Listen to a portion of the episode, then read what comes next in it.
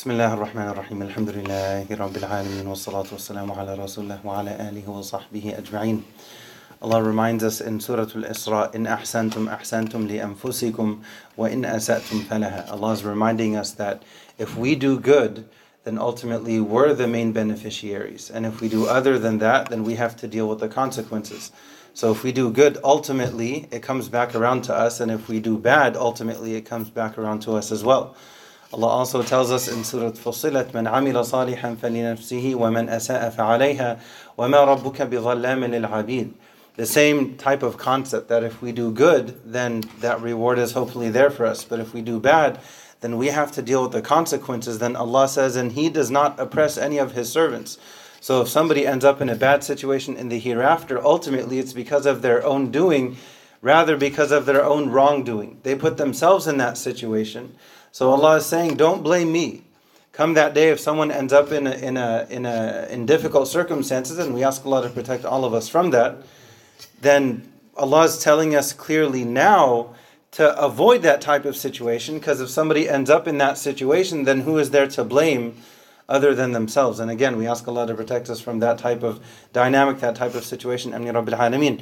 In regards to Surah Al-Dhariyat, Allah tells us, فَفِرُّوا إِلَى اللَّهِ To flee to Allah, to go quickly to Allah, to move at a breakneck pace, to run towards Allah as quickly as we possibly can. This applies in general, especially in Ramadan, especially in the last 10 days, especially in the nighttime, especially the odd the odd nights. So there are different pockets of time that we want to try our best to, to, to move a little bit faster than usual. Look at the terminology when it comes to the dunya. Allah says, "Famshu fi manakibiha wa kulu min rizqihi wa ilayhi nushur." Regarding making a living, regarding the, the, the needs of the dunya, which they're there, those needs are definitely there. Allah says, walk, earn your sustenance and, and, and do your part, do what do what you have to do. dunya. Allah says, don't forget what you have to handle, what you have to take care of regarding your dunya.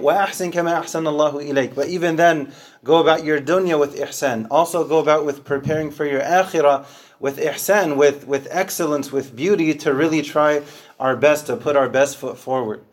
So the, the to, to summarize, if we do good in these remaining few days and nights, ultimately, in reality, even if we give sadaqah and we're helping others financially, in reality, we're getting more than they are because we're benefiting spiritually.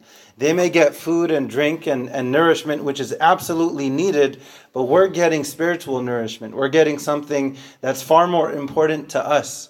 So that, that's the attitude that we should have when giving zakah, when giving sadaqah. As much as the other person or the other people, they need that physical support, we, we're in more need, we're in more dire need of the spiritual support as a result of those positive actions connected with good intention. So if we do good, ultimately it comes back around. If we do other than that, then we have to face the consequences. And one of the keys is tawbah. What, what, what is the dua? Imagine Laylatul Qadr, better, better than an entire lifetime. This is the meaning basically. Allah doesn't say it's equal to a thousand months. Allah says it's better than a thousand months, and the number thousand can be literal. It can also be figurative, meaning like just more than you can imagine. خَيْرٌ مِنْ أَلْفِ شَهْرٍ It's better than an entire lifetime.